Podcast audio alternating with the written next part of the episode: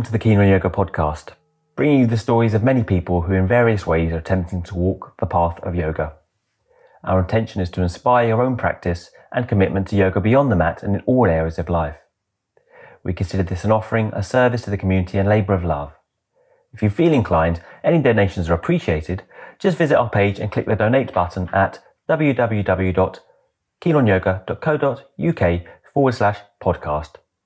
I hope you enjoy the show.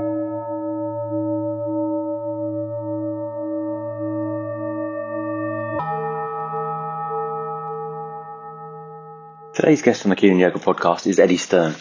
Eddie Stern learned Ashtanga Yoga under Pattabhi Jois and Sri Sharath Jois. Practicing yoga from the late 1980s and Ashtanga from around 1990, he ran an incredibly popular and well-renowned yoga school in Soho, in his native New York. Became a community hub in New York for spiritual seekers as well as attracting many well-known names such as Madonna, Lou Reed and Gwyneth Paltrow. Along with Jocelyn, his wife, Eddie founded the Broome Street Temple, and within this space it was Manhattan's first Vedically consecrated Ganesh temple. Eddie, while studying Sanskrit chanting and Vedic ritual, ran this temple alongside his duties as a yoga teacher. Eddie is somewhat of a polymath, an artist, a yoga scholar, as well as an avid student of science and modern technology. There are not really many fields that do not command his interest. He is the co-editor of Namarupa, a Hindu philosophy art journal, as well as sitting on many numerous boards and panels. However, his diversity of approach is increasingly evidenced in his more recent work as founder of the Breathing app, as well as the author of One Simple Thing, a new look at the science of yoga and how it can transform your life. This is an incredible fusion of the ancient te- teachings of yoga with the current advances in biological understanding. He lives with his wife and daughter in Greenwich Village, close to where he grew up. He's currently working, amongst many other things, on his second book. Welcome, Eddie, to the Keen on Yoga podcast. Thanks, Adam. Thanks for coming. Um, just give a brief overview of why you got it, how and why you got into yoga. how and why? Yeah, yeah. Oh, I'm probably the same reasons as you and everybody else, huh? Why did you get into yoga? Um, because I did a philosophy degree. Um, cool. Where did you do that?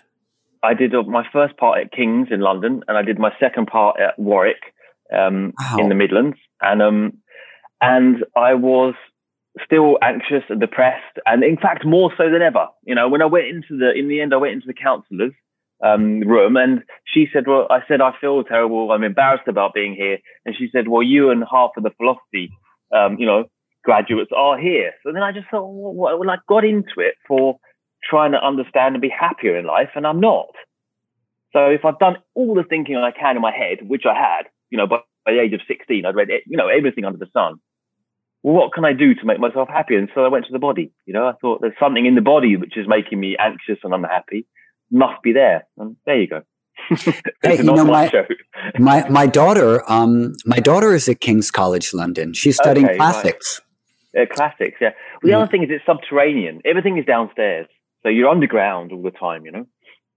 That's well, I mean, yeah. in New York City, we're used to that, so I guess she's right at home. Right. But she's in, she's back in in New York now, studying online.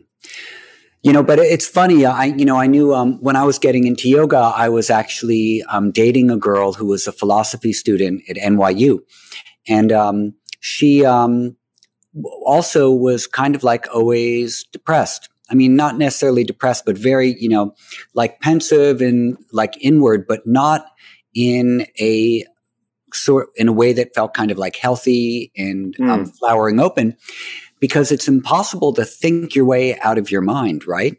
Mm, and if mm. and if all you're doing is try to like think through the issues all the time, um, it's and you and you find yourself that you're at, at, a thought problem, it's hard to think your way out of a thought problem. You have to mm-hmm. act your mm-hmm. way out of a thought problem. You know, you have to act your way out. And so, um, it was interesting to see like the, the distinctions or the differences between like how I was approaching it with yoga at the time and how I saw the philosophy students trying to figure it all out by like talking mm. about it and thinking about it. Now, they, fact, you've come the other way around, haven't you? You've come the other way around because you didn't do any education in your book, it says, which is incredible. And then you've become, you know, very kind of educated after doing the body stuff. You've gone the other way. Yeah, but the education I have is it's what Deepak Chopra calls nickel knowledge. It's stuff you can learn on the internet or you can read you can read in a book, you know, it's not real education what I have. It's just picking stuff up along the way and making use of it however I feel like. But what that what it doesn't allow me to do is it doesn't allow me to um to um structure my learning, um structure my articulation of arguments.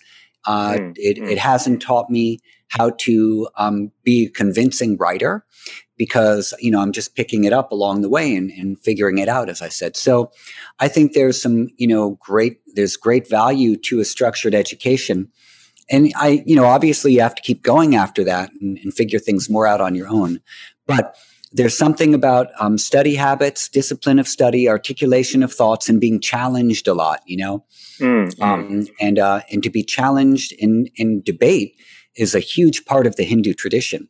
Like study yeah. and debate is a huge part of the Hindu tradition. It's the huge part of the Buddhist traditions as well, where you memorize texts, you learn them, you learn the meanings, and then you debate with people from opposing viewpoints so that you can like maybe clarify your own or try to prove yours right, right? Mm. Krishnamacharya used to say, and uh, A.G. Mohan also would um, echo this sentiment that if you're a really good philosopher, you can argue um, your point from either side of the perspective and still be able to win. So it's right. just a matter of like knowing what it is that you're arguing and how to get there. And then that's the sign Absolutely. he would say of a good yeah, philosopher. Yeah. Mm-hmm. I always liked that. I thought that was really good. You know, it's not really about being right. It's just proving your point. Oh, you know, I had a, um, a professor, Germaine Greer. You know, Germaine Greer. Well, she was like, she was a teacher at Warwick, right? One of my professors. And I mean, she could argue anything and she would argue both sides of the point completely convincingly, you know? So it's, really, it is it's really great. It yeah. is a skill and yeah. it is great. And it, and it drives home that point. I know I just said it, but I'll say it again that it's not about being right, you know, because there is no right. It's about being convincing. It's about knowing the things so well that you can show the clarity of both perspectives. Because um, what we're, what are we really trying to do? Do we want to be right or do we want to understand? And so if we want to understand, then maybe we just can try to understand everything from the perspective it's coming from. And then maybe we settle in on one thing which we feel a great affinity for because it just clears the path for us. But it's not that it's right and it's not that it's the only way. It's just the one that makes us feel the best. Um, but mm. to still be able to argue convincingly for something else um, is a a sharpness of the intellect. That's what I was going to say. You know, it's a clarity of the intellect, and um, and the sharpening of the intellect, or as they say in Sanskrit, the buddhi. That's like a key factor when it comes to yoga, because um, otherwise, if we don't have the intellect sharpened, then we get lost in the field of manas, the field of mind, which are our thoughts and our emotions and our feelings and our desires and our dislikes and our memories and our traumas and all that that becomes the reality. And then when we want to argue for something, if we argue from it from the point of the mind, where all of these different, you know, preferences are living, then we think that our preference is the right thing and that's what we should be arguing for. But if we are sharpening our intellect, we know, okay, all that stuff which is moving about isn't really, that's not the stuff. It's just hmm. superficial, mm. but it's not important. But I'm going to go to like this, this layer deeper and examine from there, from the layer deeper. And then you can really sharpen yourself on these different points, like the six orthodox schools of Hinduism, the Shaptarshans, yeah. etc. And you just, and so that's the, and then the sharpening of the intellect leads to the discernment from what is changing and what isn't changing. And that's where yoga begins to occur, the first stages, like from that discernment and separating off. Here's the witness, here's the awareness, and here's all the stuff in nature which is changing. And I need my intellect sharp and clear in order to make that discernment, or it doesn't happen. I just identify with the stuff in the yeah. mind. Did you always, I mean, I don't think you always had that viewpoint. I mean, when you started yoga, I think you started, you know, or at least you started looking at yoga books. I think I've read or saw in an interview that you were quite young and, you know, you're just figuring out and just kind of as a, almost a teenager, right? And just like everyone else, you kind of just trying to figure out where you stood in life, what, what the purpose of life was, where you fitted in. What point did it take over after practice? Because then you went to Mysore, then you did all the Mysore stuff, you know, and became very developed at yoga. at what point did, was this all was this thread throughout? Was this this wish for discernment and wish for understanding throughout, or did it go in fluctuations? I mean, my for example, my path on it was very much devout and very much in a Socratic method, and then I got very much sidetracked with the gymnastics of Ashtanga yoga, being uh, you know like most other people, uh, insecure uh, adult, and in Mysore, good at it, good at it, you know, and then went down a complete rabbit hole with gymnastics for 10 years. It's only almost now that I'm merging and getting back into what I originally started 25 years ago. What do you mean, uh, gymnastics, a rabbit hole of gymnastics? Well, it's not to say maybe didn't do something, but I think I got overly fixated on the postures, you know? Mm-hmm. Um, doing the postures well, learning more postures. Doing the postures well. I mean, well is a, you know, that's a, perhaps a, a, a debatable term. As I think that I used them because I could do them, but I don't think I had any sthita here or, you know, sukha in them. I think I just mm-hmm. used them to kind of stir up my nervous system, assuming that that was wanted, right? Like, uh-huh. I, yeah, yeah, I, I felt, I don't feel I felt calmer. I felt more stirred up and more confused perhaps by the deep advanced twists and the leg behind the heads and all the, you know, the advanced B series. Yeah. Yeah. yeah. So basically doing the difficult asanas, um, was uh, enhancing the sensory experiences that you had of your nervous system. By sensory, I mean the sensations, the feelings that you were getting. And then that intensity of feeling from the postures was what you were identifying with as a spiritual experience or mm, as a yoga exactly. practice. And so basically it's the signaling from the nervous system, spend, you know, spitting out whatever it spits out. You know, you can call them hormones or, you know, endorphins, whatever the names here don't matter. And then, um, and then we identify or misidentify with that sensation, like as a euphoria or as a feeling of great energy or whatever. Um, but really all it is is the nervous system amping itself up, um, mm-hmm. from stimulation but it's not a it's not a terrible stimulation. It's it's an it's an inner stimulation that we're doing. It's not like you know we're we're freebasing you know you know crack yeah. cocaine or something. It's you know so so but i think this is a natural part of um of a yoga journey for many many people um, that there, you know, we have outward stimulation, right, that we identify with is what should I achieve in the world? What am I supposed to be? And then we move to yoga, and then there's an inner stimulation. And at first, it's very what we would call spiritual, you know, it's very um, um, eye opening and life changing. And then maybe a plateau hits, and then the idea of seeking experience in the realm of feelings, you know, um, comes back into play. So we do harder practices and deeper practices. We want to learn more because we need more stimulation because we're not grounded in, in, in quiet yet. And this happens to a lot of people. So just generally speaking, not everybody. Um, and then what can happen is we can mistake that, um, uh, that inner stimulation of, of what we're calling here the nervous system as our spiritual experience. And we get swept away by it. I mean, we just keep going and going and going. It's a river that carries us. You know, we jump into the current. And um, then at a certain point, like the current starts to slow itself down. Like maybe there was something that needed to be burned out um, mm. or worked on or, or just smoothed out a little bit for a while, for a decade, for two decades. And then as it begins to smooth itself down, then all of a sudden, again, there's that inward turn of awareness going, okay, you know, th- I was, I was going through this thing for a while, but now I'm feeling it a little bit different. And so, and you readjust and it's, mm. and it's just part of it. And, and what can happen is we can go, oh, I, I went off track. And, um, but maybe that was our track you know, maybe right. that was the only track we needed to be in so we could arrive at this next place. And this next place we are, we're only going to be there temporarily also until we go on to the next thing. Mm. So, um, yeah, it's, uh, it's, it's a, it's a, you know, I, I, think it's a, a phase of our lives that we should be, um, non-judgmental about, you know, um, not to say, oh, I totally lost the thread eh, we probably did lose the thread.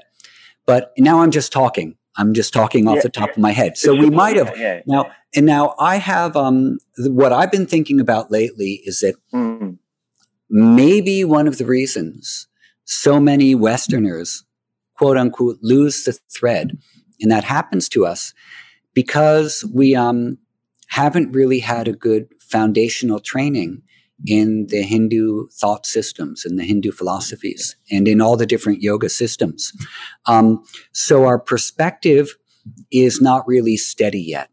Um, and so then there's going to be a lot more variables. So I, I really feel these days that, um, you know, especially with all the conversations about cultural appropriation, which I, mm-hmm. for the mm-hmm. most part, agree with, um, that, um, yeah, we, you know, we need to keep remembering as yoga teachers to study the Hindu traditions, to study the yogic texts, and to always keep grounded in their perspective um, and not try to have our own understanding necessarily of it yet, but to understand what the traditions uh, um, held and what the traditions thought was important.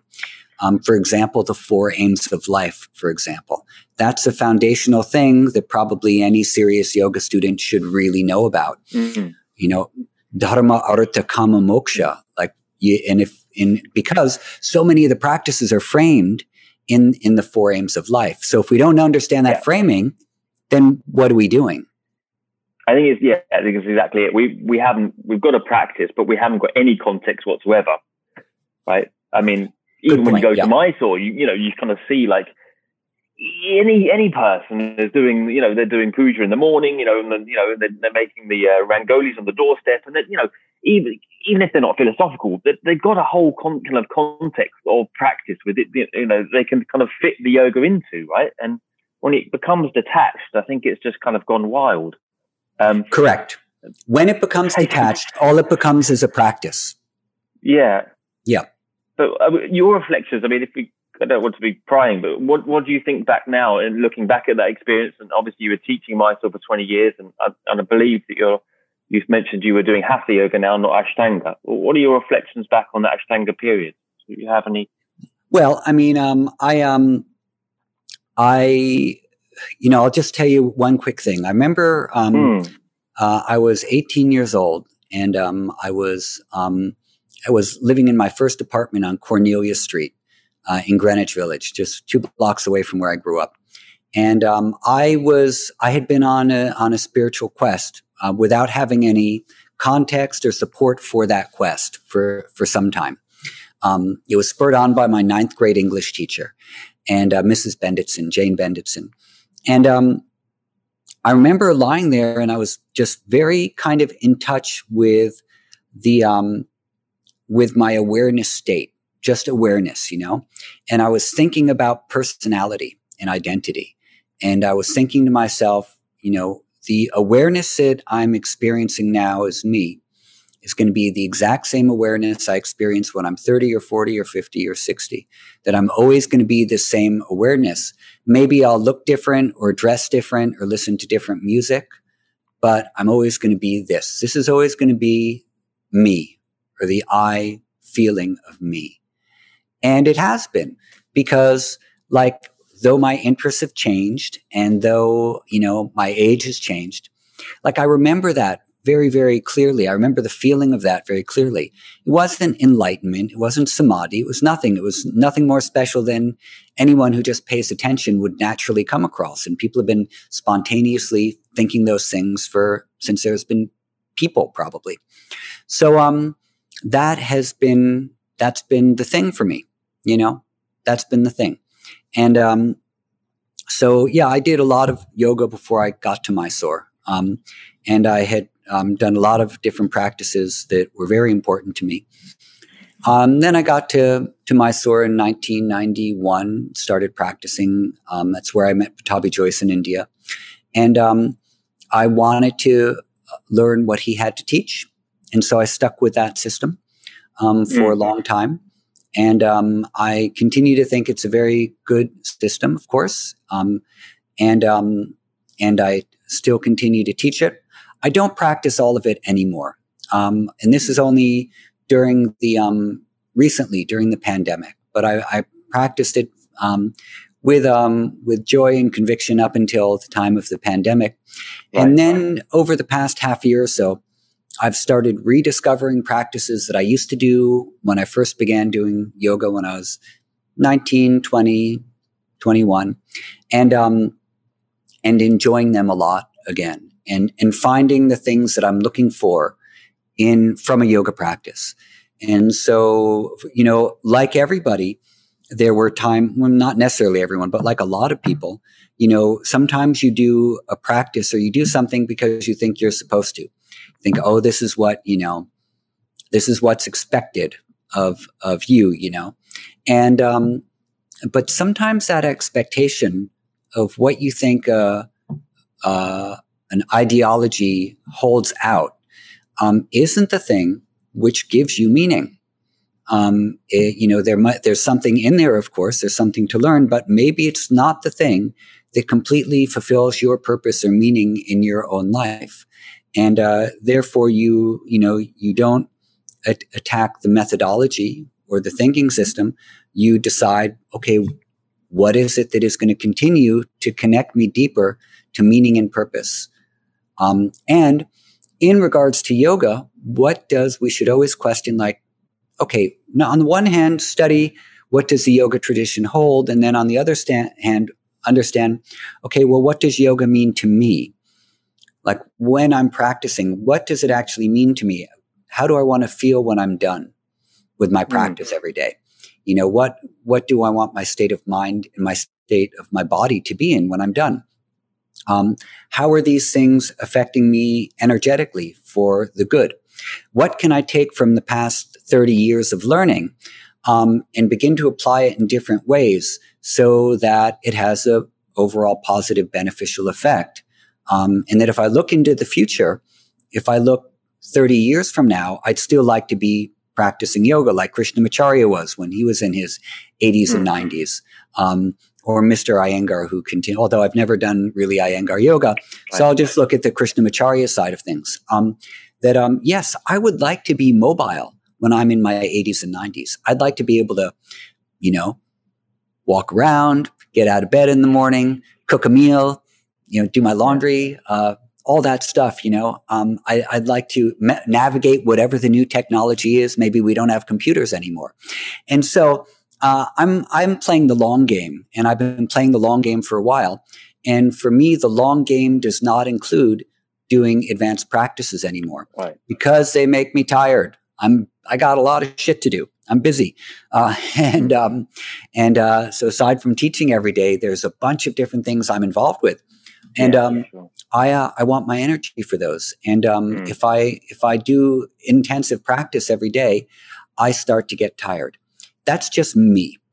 You know, that's not everyone. So what I'm trying not to do is, uh, in fact, what I'm not doing is I'm not, um, I'm not assuming that my experience is everyone else's experience. And that's a mistake that teachers sometimes make. They go, you know, this is my experience of it, so it needs to be everyone's mm. experience. So I'm gonna, you know, I'm gonna make these demands of my students. But mm. no, you can remember that at a certain point, my experiences of certain types of practices were very.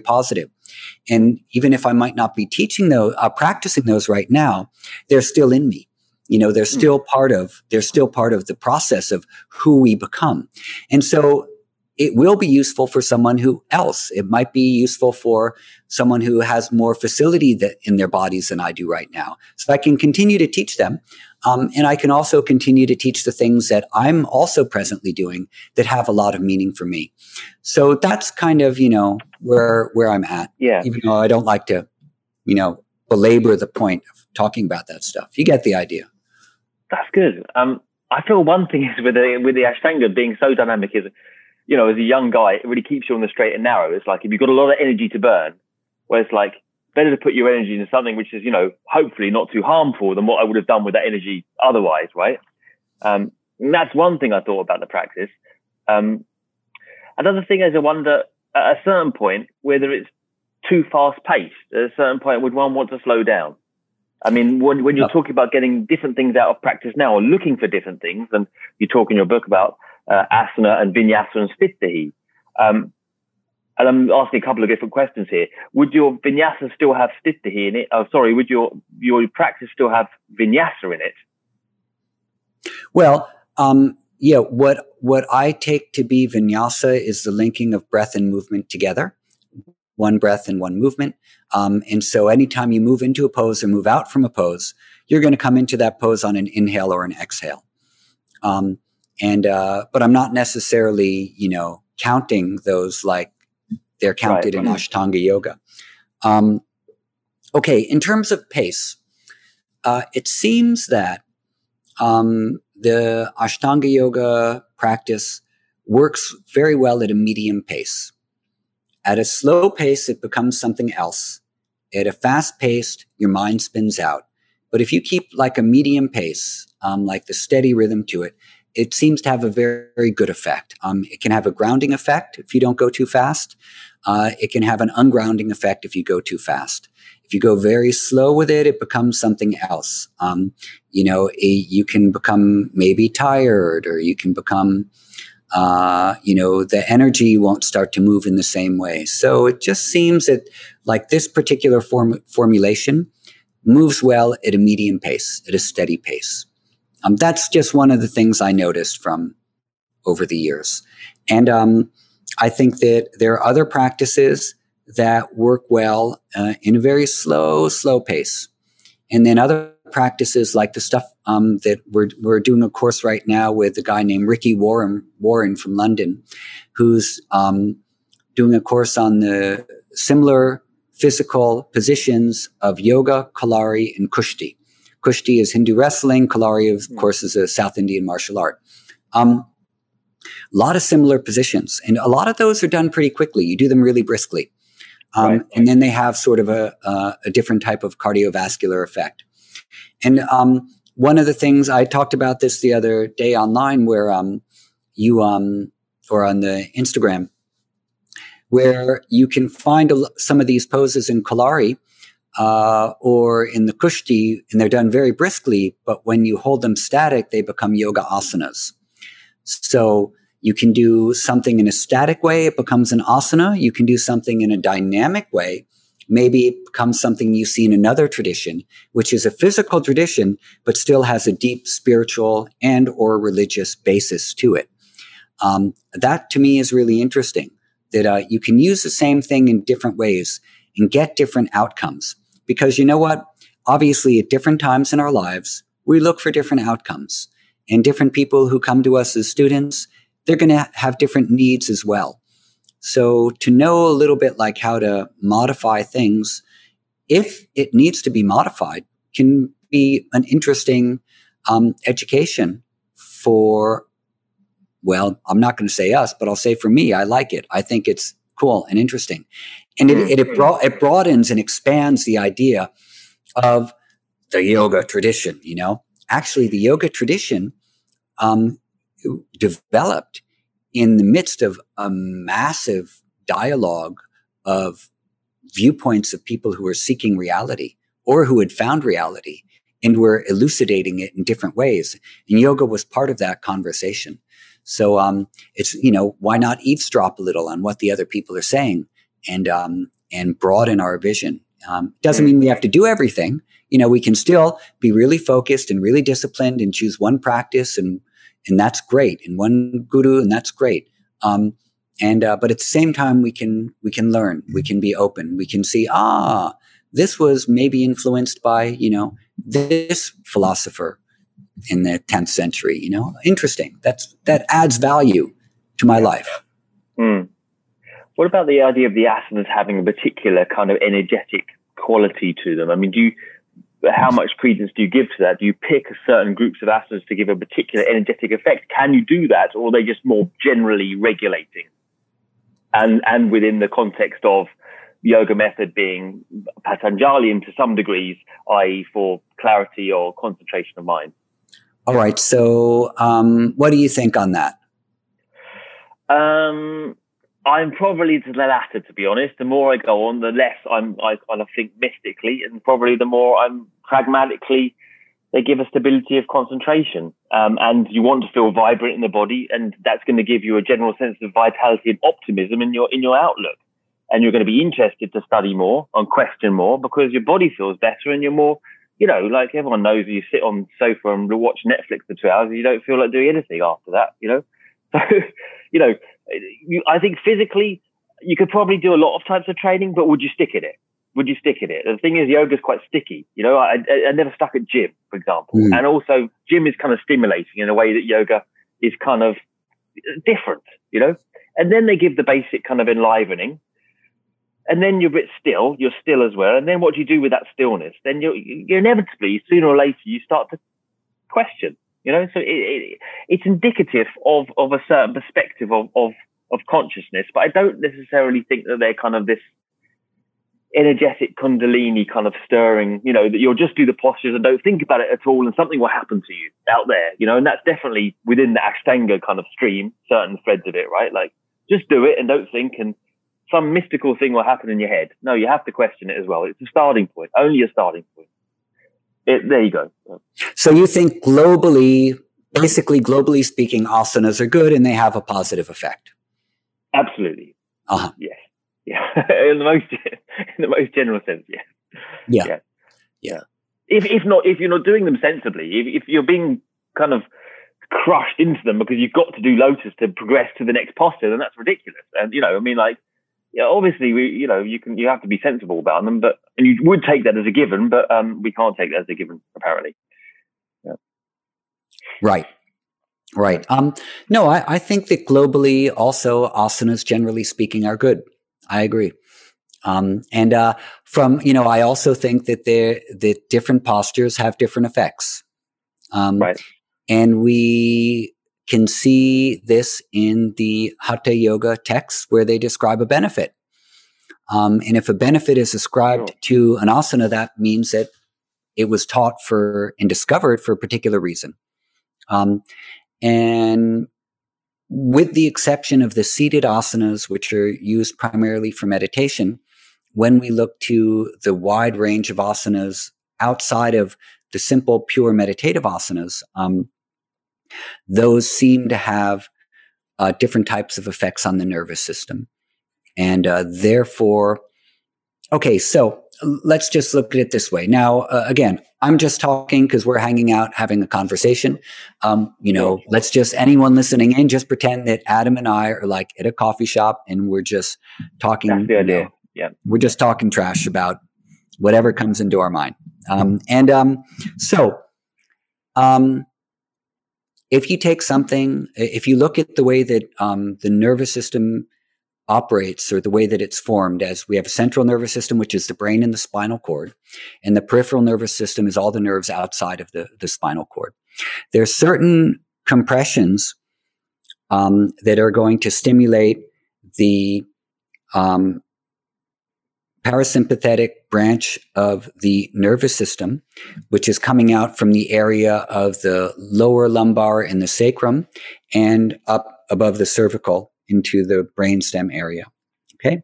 So anything which is going to be moving forward is going to be relaxing and calming for the parasympathetic nervous system and also, therefore, for the sympathetic. Now, let's look at the sympathetic nervous system is being the autonomic branch of our nervous system that moves us towards um, cellular repair, restoration, the absorption of nourishment like digestion, and um, the the healing and cleansing activities of sleep.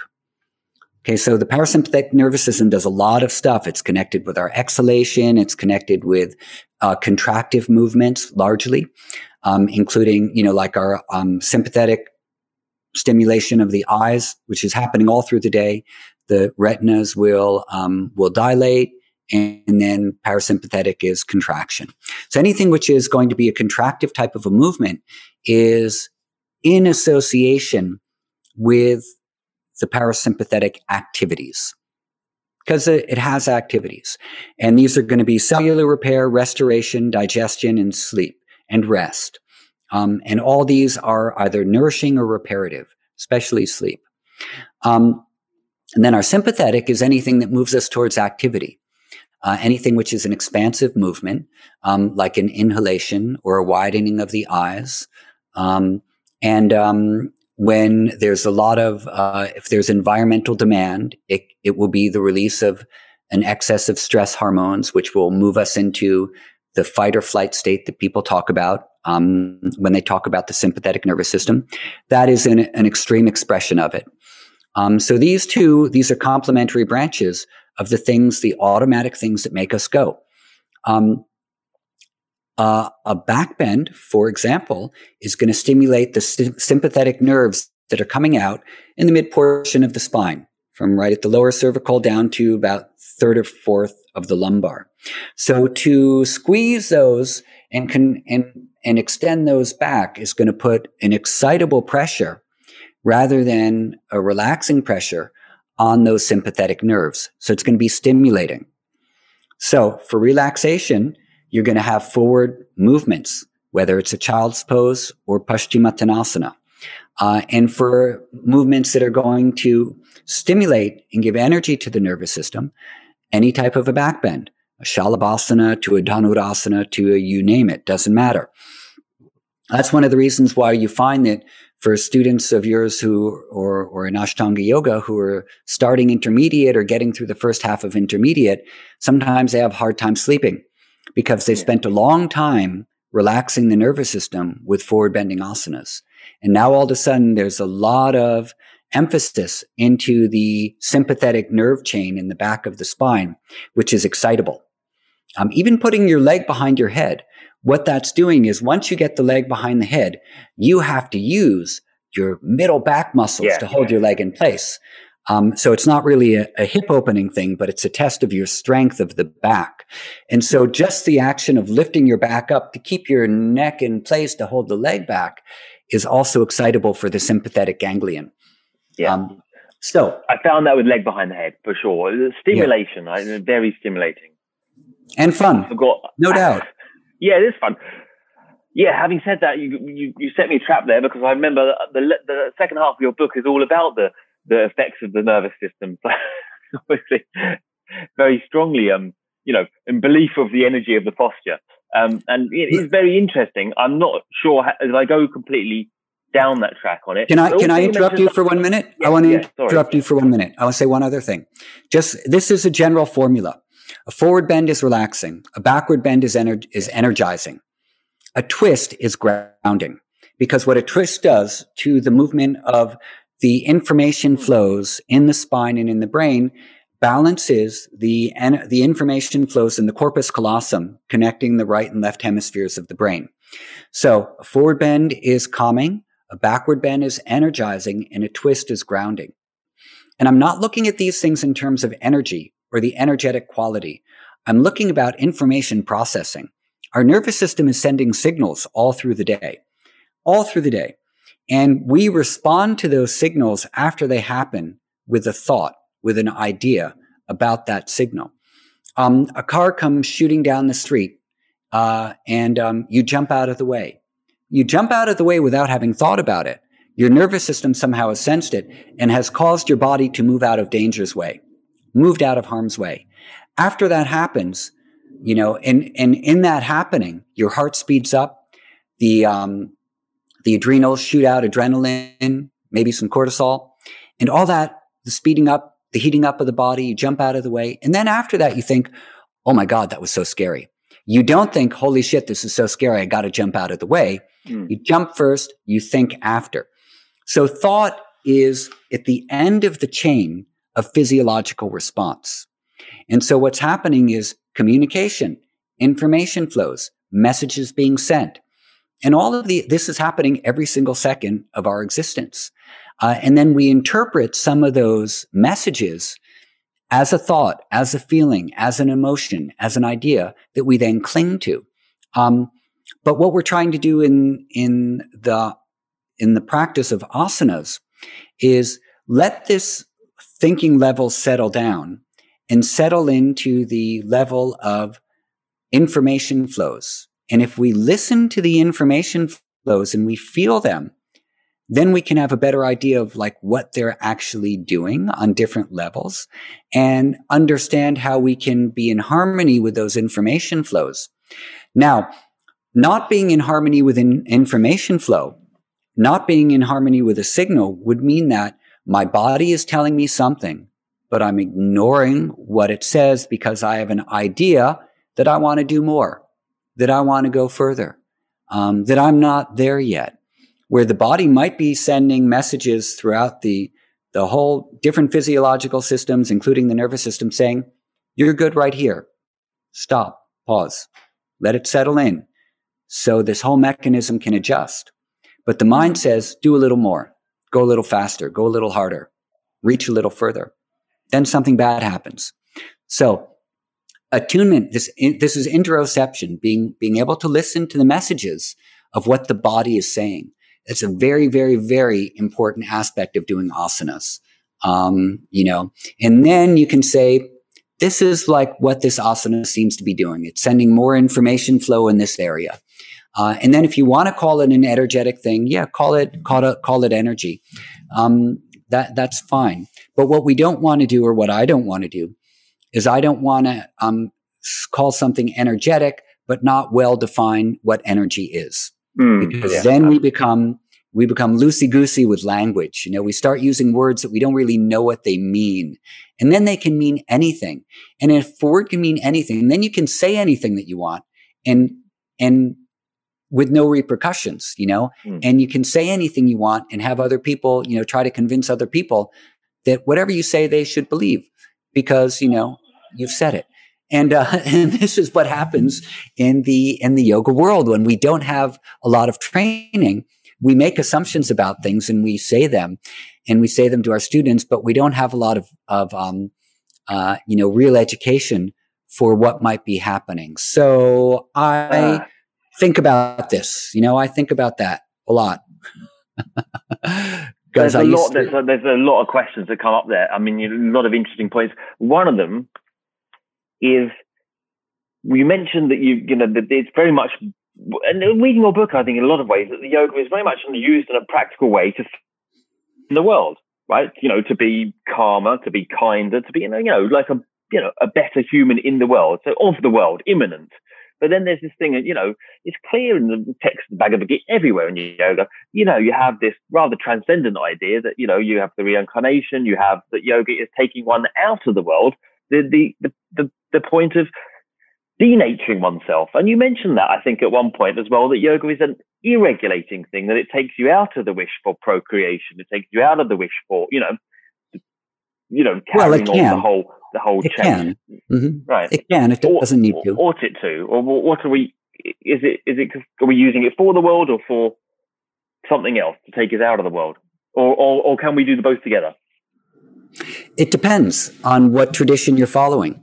So if you are following strict yoga, Patanjali yoga, and you have faith in the system of Sankhya, then Sankhya says there are two eternal principles. One is awareness, or witness consciousness called Purusha, and another is nature or Prakriti. And um, they always exist side by side. Um, nature uh, causes everything to exist, and consciousness observes it, but it doesn't cause it to happen. And um, in the uh, Advaita Vedanta tradition, everything is Brahman, and everything which is created uh, has been created from within Brahman as the efficient and material cause. Uh, but in Sankhya, efficient and material cause are two separate things. Um, there's so um, what we have in a in a Sankhya per- perspective is that there is resolution of identity. And that's basically what happens. So you're not necessarily escaping from the world in a renunciate type of a way what you're doing is you're seeing the true nature of the world that then causes you to not identify with the changing modes of nature anymore and only have your identity filled with awareness, with witness consciousness, with Purusha, with pure being. And um, that's called Kaivalya. And that is the aloneness or isolation of awareness from everything which changes. So what happens from my understanding, once Kaivalya occurs to any of the infinite Purushas, the world does not cease to be. The world continues, nature continues, but you don't identify with it anymore. Um, and this is where you could perhaps say you could apply a statement like be in the world, but not of it. Um, something like that.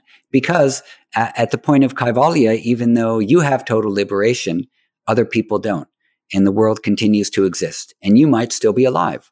Therefore, if you still happen to be alive, the world also exists for you, but you, do, you don't identify your entirety of your being with it, like I'm doing right now in this moment, identifying with my name and my life and my wife and my daughter and my parents and my friends and this microphone and a computer and all that stuff, you know?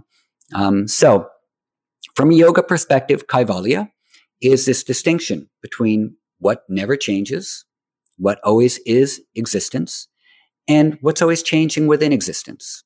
And those are those those are the two things. I'm very partial to the Sankhya philosophy. Right. I like it. So as per se your book, can you give a brief overview of what your feelings of yoga method and yoga aim are? Well, um, the essence of method and the essence of it. Because also, talking to say Edwin Bryant, it occurred that I was yeah. talking of a different. I occurred uh, on talking with Edwin a lot. You know, Edwin Bryant. He's he's a bhakti yogi. That he's actually wanting something very different. You know, he's not wanting resolution. He always he, he keep he wants duality. He wants a constant duality between him and Krishna, so he can continue yeah. worshiping Krishna forever. But people are very surprised when I've been writing this recently on you know everywhere. Uh, and, you know, because they're assuming, you know, we only know Patanjali generally, and certainly in the kind of yoga Ashtangari world, you know, the, you know, this this is the guy, isn't he? And and that is something very different. That's just cessation, really. You know. Well, the um, here's the thing. Uh, one thing, uh, one of many things. Patanjali, Yoga is a dualistic system. It's not a non-dualistic system. Um, the Advaita Vedanta is dualistic, but there are different types of Vedanta. And the one that Edwin follows, and by the way, Edwin, as you know, I don't need to say this, is an amazing scholar. He's brilliant and a wonderful human being. Um, is a, um, I believe he follows the Vishishtadvaita, which is a qualified non dualism, which is that all is one, but the world is really the body of Vishnu. And the highest ideal for the devotee is to be in an eternal relationship worshiping Lord Krishna. Um, or, or worshiping Vishnu. And so, and Ramanuja and had um, a, wonderful book on Ashtanga Yoga. So this is Ramanuja Acharya um, has this particular Vishishtadvaita, and Madhvacharya has a different type of Vedanta. And um, then uh, the Chaitanya Mahaprabhu, who Edwin follows, is a slightly different type of um, Vedanta, but it's very much linked to Ramanuja. It's a, the same basic stream. Um, but again, there are going to be some differences. And Ramanuja wrote one of my favorite books on Ashtanga Yoga, but it's not Ashtanga Yoga because he only accepts the first seven limbs. He doesn't accept Samadhi because in Samadhi, according to Patanjali, the the the object of meditation shines forth in the field of consciousness so much that the meditator disappears. There's no one meditating anymore. There's just the object, which might be Purusha, or it might, well, usually it's not Purusha, it might be some other fine tuned thing. Um, and so that's all that remains. The meditator is no longer there. And for Vaishnav, this is not desirable. They don't want to disappear. They want to be in the eternal service of Lord Krishna or one of the forms of Vishnu. And so uh, Ramanuja took the first seven limbs of yoga and he said, all of these are wonderful tools of devotion, including asana and pranayama. These are great tools for developing bhakti. And that's the ideal to develop bhakti, um, but not to disappear. And so he didn't accept samadhi. So it's interesting to see how these limbs of Patanjali's yoga that also existed before the time of Patanjali are used in different ways by different acharyas over many millennia in India to give a, a, a presentation which fulfills the heartfelt desires of, of the devotees in, in different ways. So you find the tattvas of Sankhya, the five elements, the tanmatras, the five organs of action, even ideas of um, buddhi and mahat and manas and things like that. Those are used in Vedanta and they're used in different strains of Vedanta. They're used in yoga, they're used in Sankhya, but they're used in slightly different ways um, mm. in, in each of those. And so, one of the things which is also not desirable for uh, the bhakti yogis in regards to yoga is that Patanjali accepts Ishvara, uh, the Lord, a special type of being, untouched by any imperfections, untouched by karma. Um, different than, than Purusha, different than Prakriti, a special type of, of being. Um, to call Purusha God or the Lord is not the right, really, description, but it's a divine presence.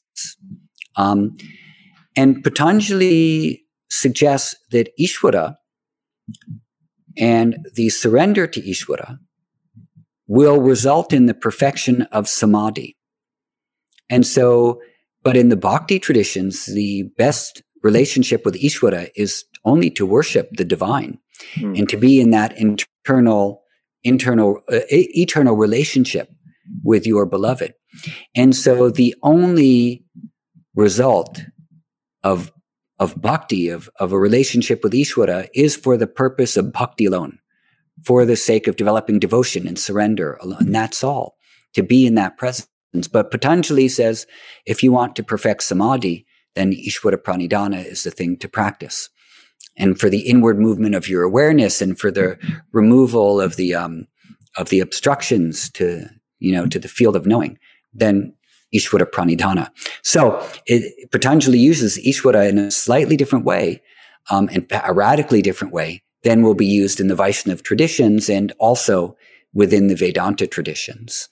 Um, so uh, that's why when we when we use these terms, we also have to talk about well, what tradition are we speaking in regards to? Because the terms are not always globally mm. accepted. Um, now, there's one thing about the definition of yoga, and uh, I mean, I've I've asked a, a, few scholars, some Hindu scholars who I um, learned from in India, what they think about this. They have not agreed with me on it, but I still think I'm I'm right. yeah, I know the feeling. so, yeah. and and but I think it's a basic thing, and I think it's okay that Patanjali said um, that yoga is the nirodha of the vrittis in the field of chitta. It is the stilling or selective elimination of the activities, vrittis, in the field of chitta, the permutations that can occur of consciousness, or the stilling of the thoughts in the mind, or the ability to rest your awareness on one thing to the exclusion of all other things. I think that this is a fundamental principle of all practices. And so, no matter what kind of yoga it is, whether you're doing bhakti yoga or you're doing jnana yoga or karma yoga, or if you're doing tantra or Kashmiri Shaivism or kriya yoga, anything, you need to be able to rest your awareness on one thing with unwavering attention. Um, that seems to be globally true for all of the practices under the heading of yoga. So I think this is what they have in, in connection and why Patanjali's viewpoint uh, has been so important as a connector, um, if not in all the different ways, but in this one fundamental way that if we are not able to rest our attention or awareness in one place with in a deliberate manner to the exclusion of any other activity, then we're not able to really truly do yoga. And if you are doing that, no matter what tradition you're in, then you are doing yoga, although the outcome of that yoga might be slightly different devotion, liberation, kaivalya, whatever the, the things are. So that's kind of um, my, my, my thinking on it currently. And my thinking currently might change in 10 years. You know, if you still have your podcast 10 years from now, All we can do this yeah. again and decide whether or not everything I just said was hogwash. But um, so I, li- I like um, something um, just a slight segue. I didn't answer your question, by the way. No, you did. You did. No, you did ask some of it. I mean, we asked about method and aim, um, and the method is clear. The aim, well, I mean, you know, we don't even know the aim unless we know the aim, and then if we if we understand the aim, then really there's nothing to say really. Good. Okay. Hold on. Yeah. Stop there for a minute. Okay. Wait, wait on that point. You have to understand the aim. This is absolutely true. Um, and there are three words that encapsulate this. And these are the sadhaka, sadhana, and sadhya. And the sadhaka is the person who is questioning. That's you and me and everybody else. So we're the sadhakas. We are questioning. We wonder. And then we have a sadhana that's a means of answering our questions or of letting our questions fall away because something better takes its place. The sadhana is going to be in line with the question. And then the sadhya is the result of that. It's the point that we reach. It's the quote unquote goal or the place we want to arrive rather than a goal. So there's the sadhaka, the questioner, the sadhana, the means, and the sadhya, the point of arrival, of understanding or of liberation. So say the thing that we're questioning is an existential thing. Who am I? What is creation? Where is the universe?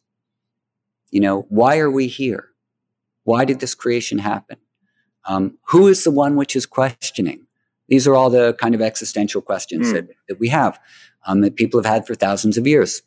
Um, okay, so then that's the the needs of that particular sadhaka. And then the sadhana might be jnana yoga. Okay, so now I'm going to do the sadhana of questioning who am I, of studying texts, of listening to teachers, and reflecting on what they say. And then the sadhya of that will be the full, complete knowledge of who I am. Okay, so I'm questioning who am I? What is all this? And then my sadhana is in line with jnana yoga, and the sadhya is a complete and full knowing of who I am. Now, maybe my problem is that um, I am filled with selfish desires. Like I only think about me. I'm only concerned with myself. Uh, I only want my own fulfillment. I don't think of other people, and I know it's a problem. It doesn't make me happy. Um, and I recognize my selfishness. So that's the sadhaka. And then I question, how can I not be so selfish? So then the sadhana will then be karma yoga of the giving of myself without the expectation of return. So I do service in any different types of way. Maybe I work at a soup kitchen, or maybe I start donating money, or maybe I start volunteering my time here or there, or maybe I start thinking of others before I think of myself. Simply like that. And then the sadhya, the result of that is my desire for fulfilling myself turns into a desire for um, knowing the divinity in all people and recognizing that. And that my life becomes one of service and devotion uh, without expectation of any rewards. And therefore, all my selfish desires have been transmuted into a much higher desire, which is that all beings may be happy because we all suffer to the same or lesser extents. Okay, so uh, and then you can do the same with Raja Yoga. You can do the same with Bhakti Yoga. You can do the same with all the yogas. That, and and so the the sadhaka, the questions that we have in particular are related to our adhikara, our eligibility. Um, the qualifications we have are going to determine the sadhana we do, which will lead to a particular outcome, which will be the fulfillment of our being. And so, yes, to know where we're going is part of why we practice. And if we practice something without knowing where we're going, maybe we don't arrive. Maybe we get lost. Maybe we go, I know I want to do this thing. I jump on this train and I just go. I don't care where it's going. I'll, wherever I end up, it's going to be fine. maybe some places, you know, you end up, you might not get there because you don't know where you're going. You get somewhere mm. else, you learn something, but mm. you might not get to what the thing promises.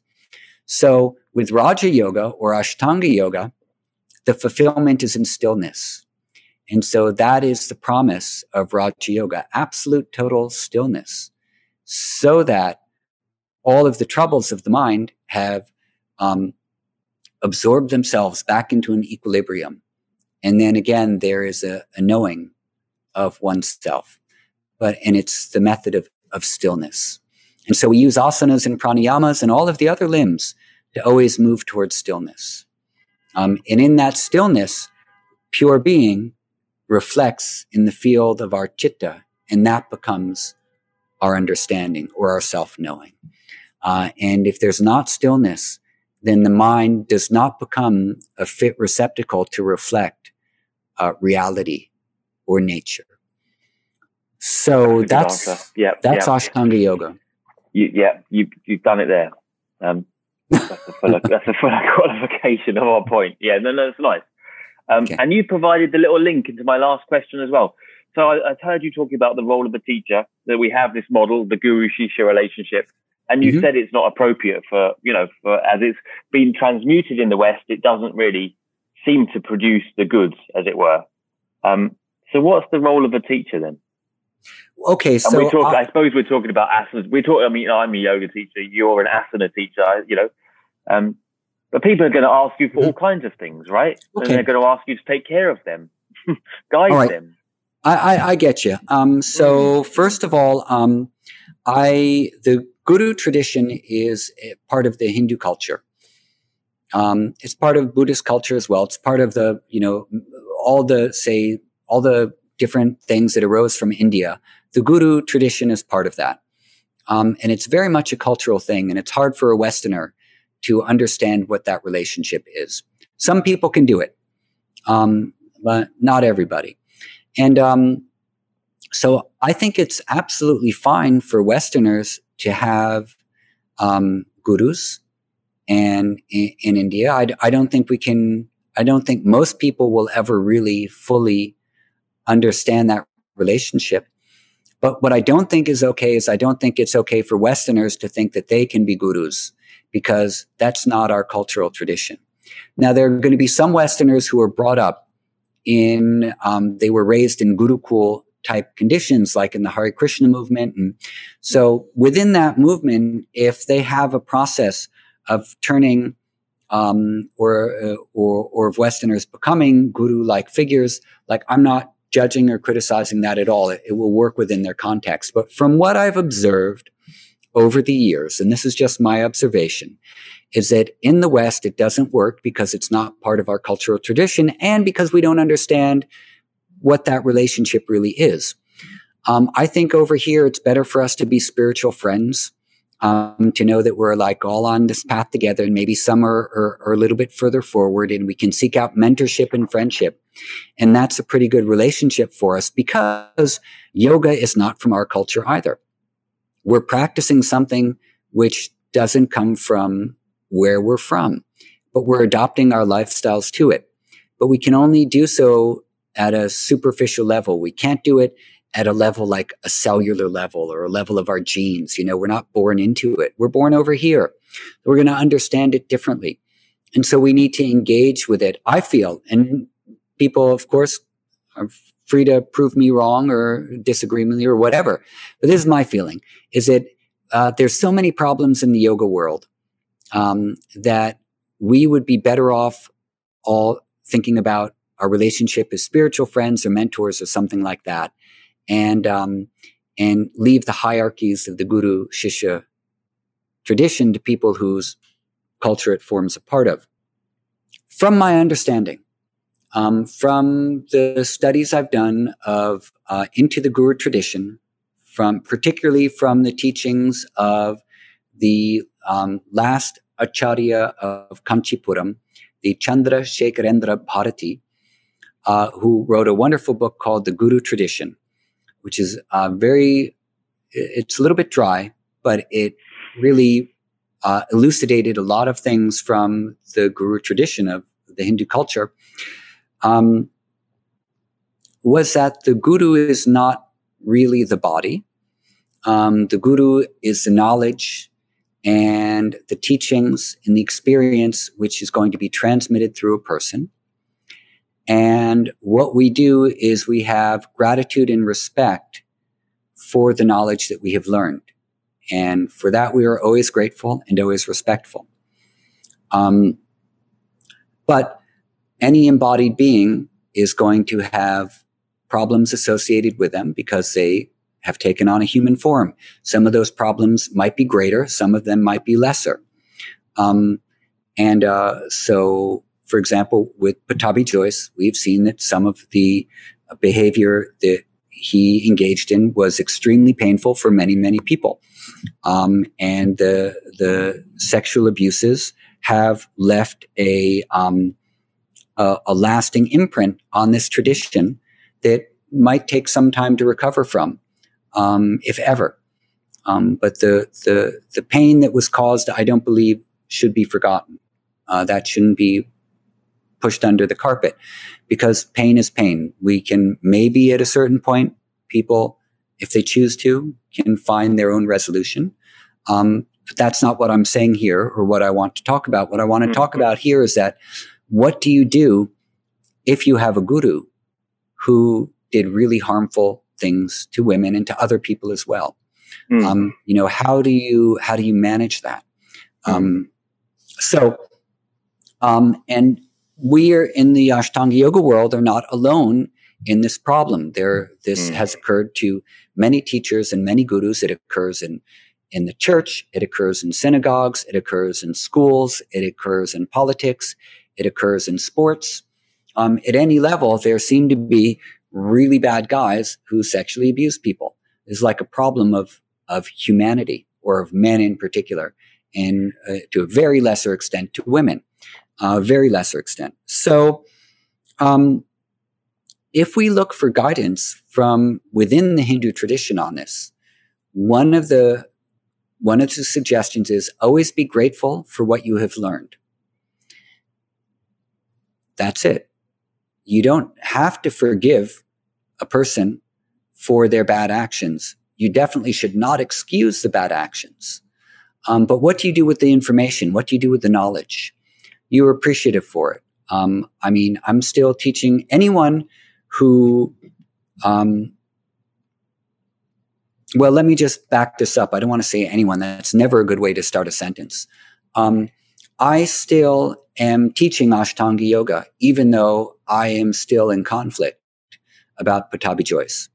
Um, that's just a fact, you know. I still am, um, and um, there were, and but I'm I'm still grateful for what my life is right now, and um, so uh, but it doesn't, I don't excuse his behavior. I make no defenses for him whatsoever.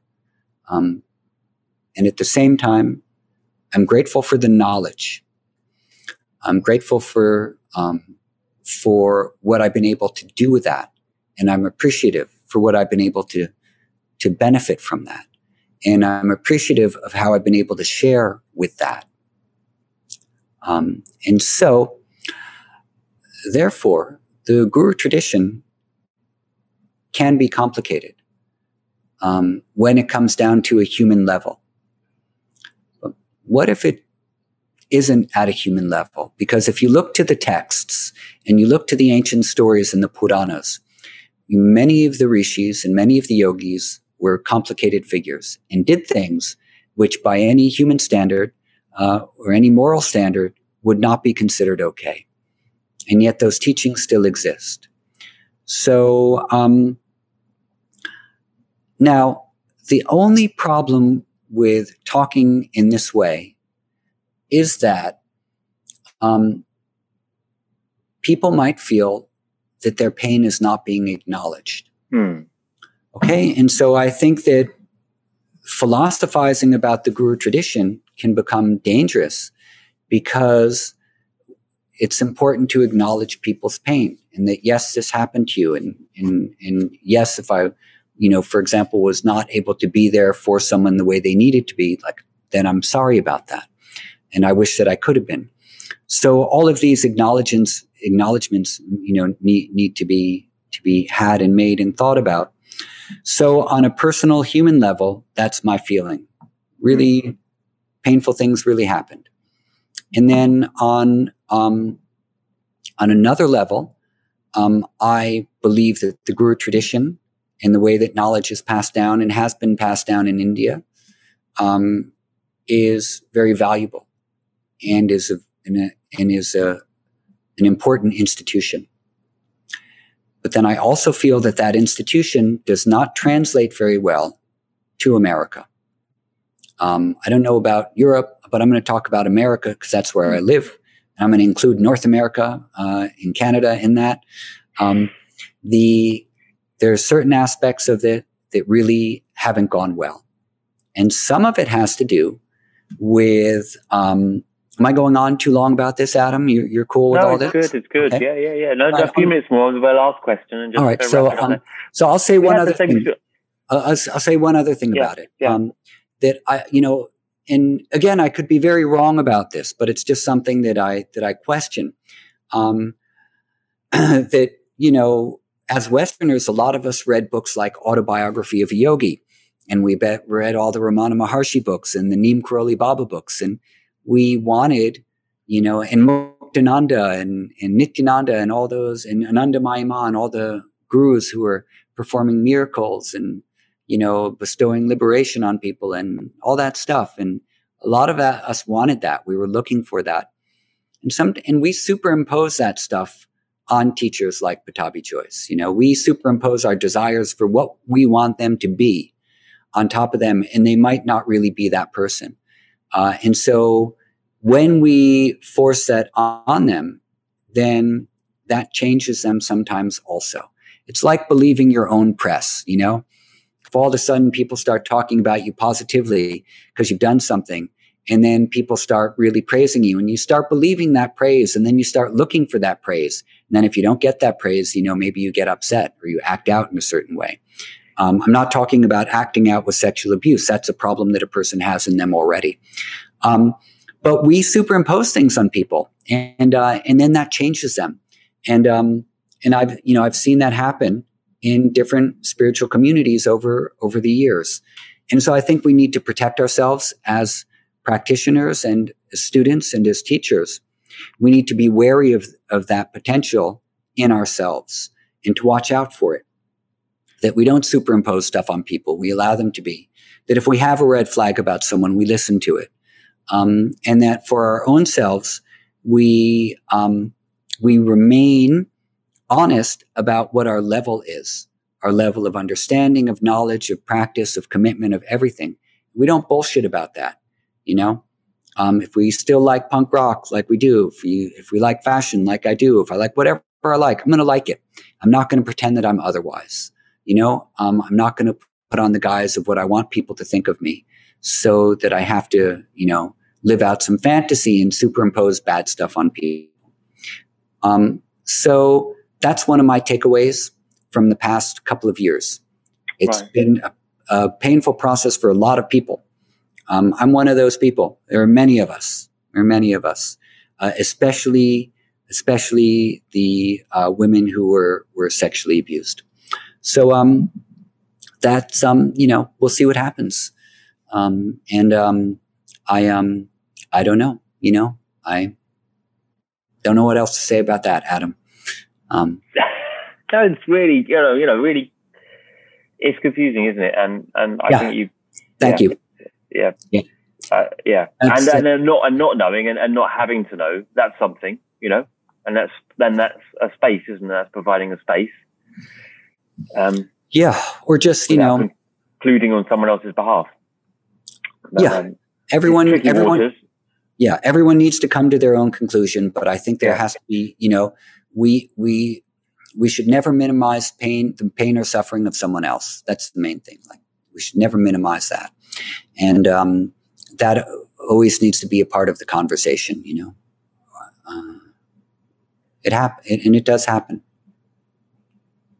okay well, i can't let you go on that note well thank you thanks for thanks for coming but what i mean just to I always ask these silly questions. Was uh, you, you, know you like music? What's your, give me some uh, background on, on, your love of music or fashion, just as a parting note. You know, something light-hearted, uh, just to, just to say goodbye on.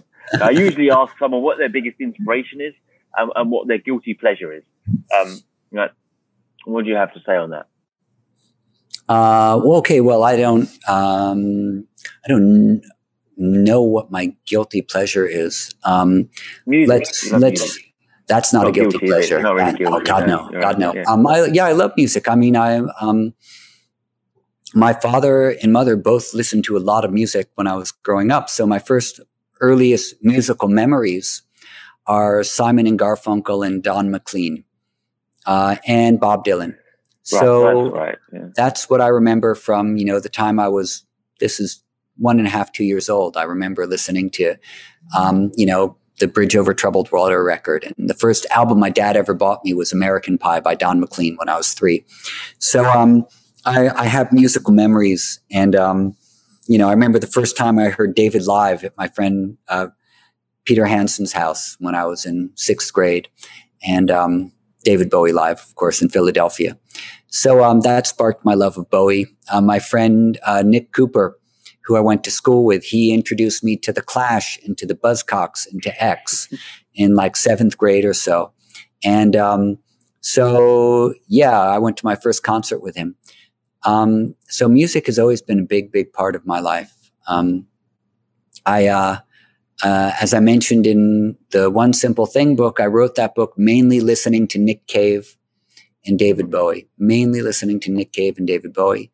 This next book I'm writing, I'm mainly listening to Smashing Pumpkins, um, who I love. You know, I love that band, and um, and there's a couple of their albums which I hadn't really listened to a lot, which have been like my soundtrack.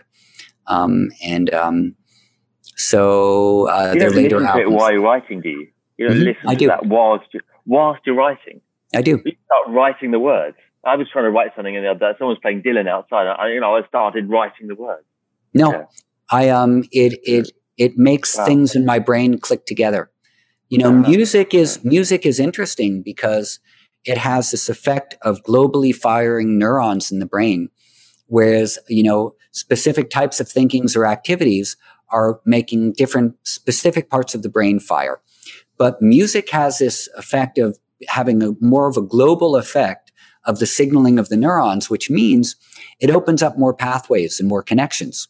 Um, sometimes, and um, can you know help to sort of quote unquote rewire the brains in certain ways. So I um, when I listen to music uh, for creativity, that's what happens. Um, I put something on which sparks something in me, and then because of the way the neurons are firing and the information flows are going, my creative capacities for insight into the things I'm writing about expand. And that's what I do. And um, it's just it's just how my brain works. And um, so I don't know. I, would venture there are a lot of people out there who write about philosophy and science while listening to the Smashing Pumpkins. That's just my venture. I'd love to meet them. and uh, you know the punk rock movement, right? If you were a punk rocker in in, in the eighties or seventies in England, um, that was highly about fashion. I mean, we were. It took hours to get our hair just right and to dye it the right color and to stud our leather jackets. So that's always been something. Maybe it's coming from New York. I don't know, but those two things have always been. They're things I enjoy. I like creativity and um and um and and I prefer to think of it not as fashion, but as aesthetic, aesthetics. I like design, any nicely designed thing, you know, I, I, I enjoy and have an appreciation of. But as a, as a follower of Sankhya, um, I take delight in the experience of the world. And um, the Vedantists, you know, the non dualists, they might say this world is, you know, illusory. Don't get seduced by it. But in yoga, they say the world exists for two things experience and liberation. And so I enjoy the experiences of the world. Um, and um, I, so that's why I don't, you know, you only, it becomes a guilty pleasure when it's an indulgence and it pulls you away from um, the things you need to be doing or focusing on. You don't have to be guilty about it if it enhances your experience of being an effective human being in the world. Right. That's a good end note. Thanks. Hey, Adam, I, appre- Yeah. I appreciate you having me on. Thank you for Thank letting you me blather on. Thank you for No, uh, giving me the space to talk honestly about how I feel about everything from philosophy to Pattabhi Jois to, to music. And I really appreciate the uh, open nature of our dialogue. It was a lot of fun. Thanks, Eddie, for coming. Thank you.